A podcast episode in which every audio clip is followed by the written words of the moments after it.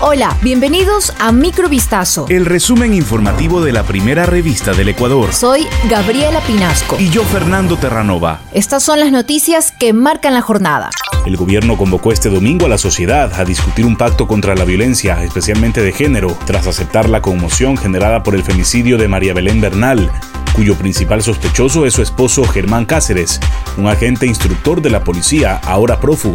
Lazo recorrió esta mañana la escuela de policía ubicada al norte de Quito para hacer una clausura simbólica del edificio, en donde el teniente Germán Cáceres habría asesinado a la abogada. Tras el recorrido, el presidente anunció que cuando terminen todas las pericias judiciales del caso por femicidio, ese predio será demolido y en el lugar se construirán nuevas habitaciones con enfoque de género declaran nulo el proceso contra el presidente de la CONAIE, Leonidas Isa, abierto por paralización de servicio público en el marco de las protestas a nivel nacional llevadas a cabo en junio pasado. La jueza Paola Bedón declaró la nulidad y levantó las medidas cautelares impuestas a Isa, luego de considerar que no se comprobó la flagrancia en la detención del dirigente indígena, efectuada el 14 de junio, supuestamente por obstaculizar el tránsito.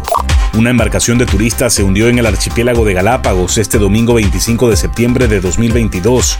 El siniestro deja cuatro personas fallecidas, dos ecuatorianos, un colombiano y un estadounidense israelí.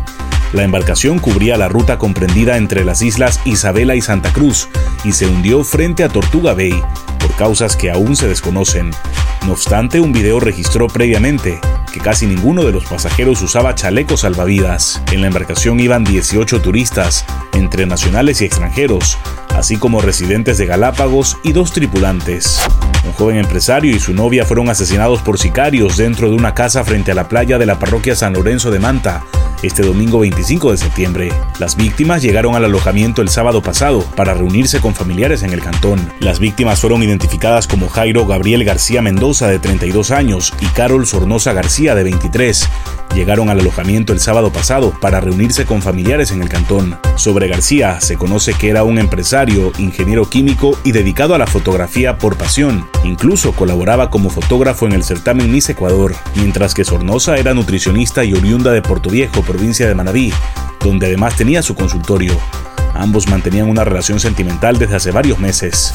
El ataque de un exalumno de una escuela rusa en la República de Udmurtia, en los Urales, dejó 15 muertos, entre ellos 11 niños y 24 heridos, de los cuales 22 son menores de edad. El autor del tiroteo, que ocurrió en una escuela de Ishevsk, fue identificado como Artyom Kazantsev, de 34 años, y graduado en el mismo centro educativo. Algunos de los alumnos tuvieron que saltar por la ventana ante la imposibilidad de escapar por el pasillo y presentan distintas lesiones y fracturas por caída de altura, según fuentes médicas.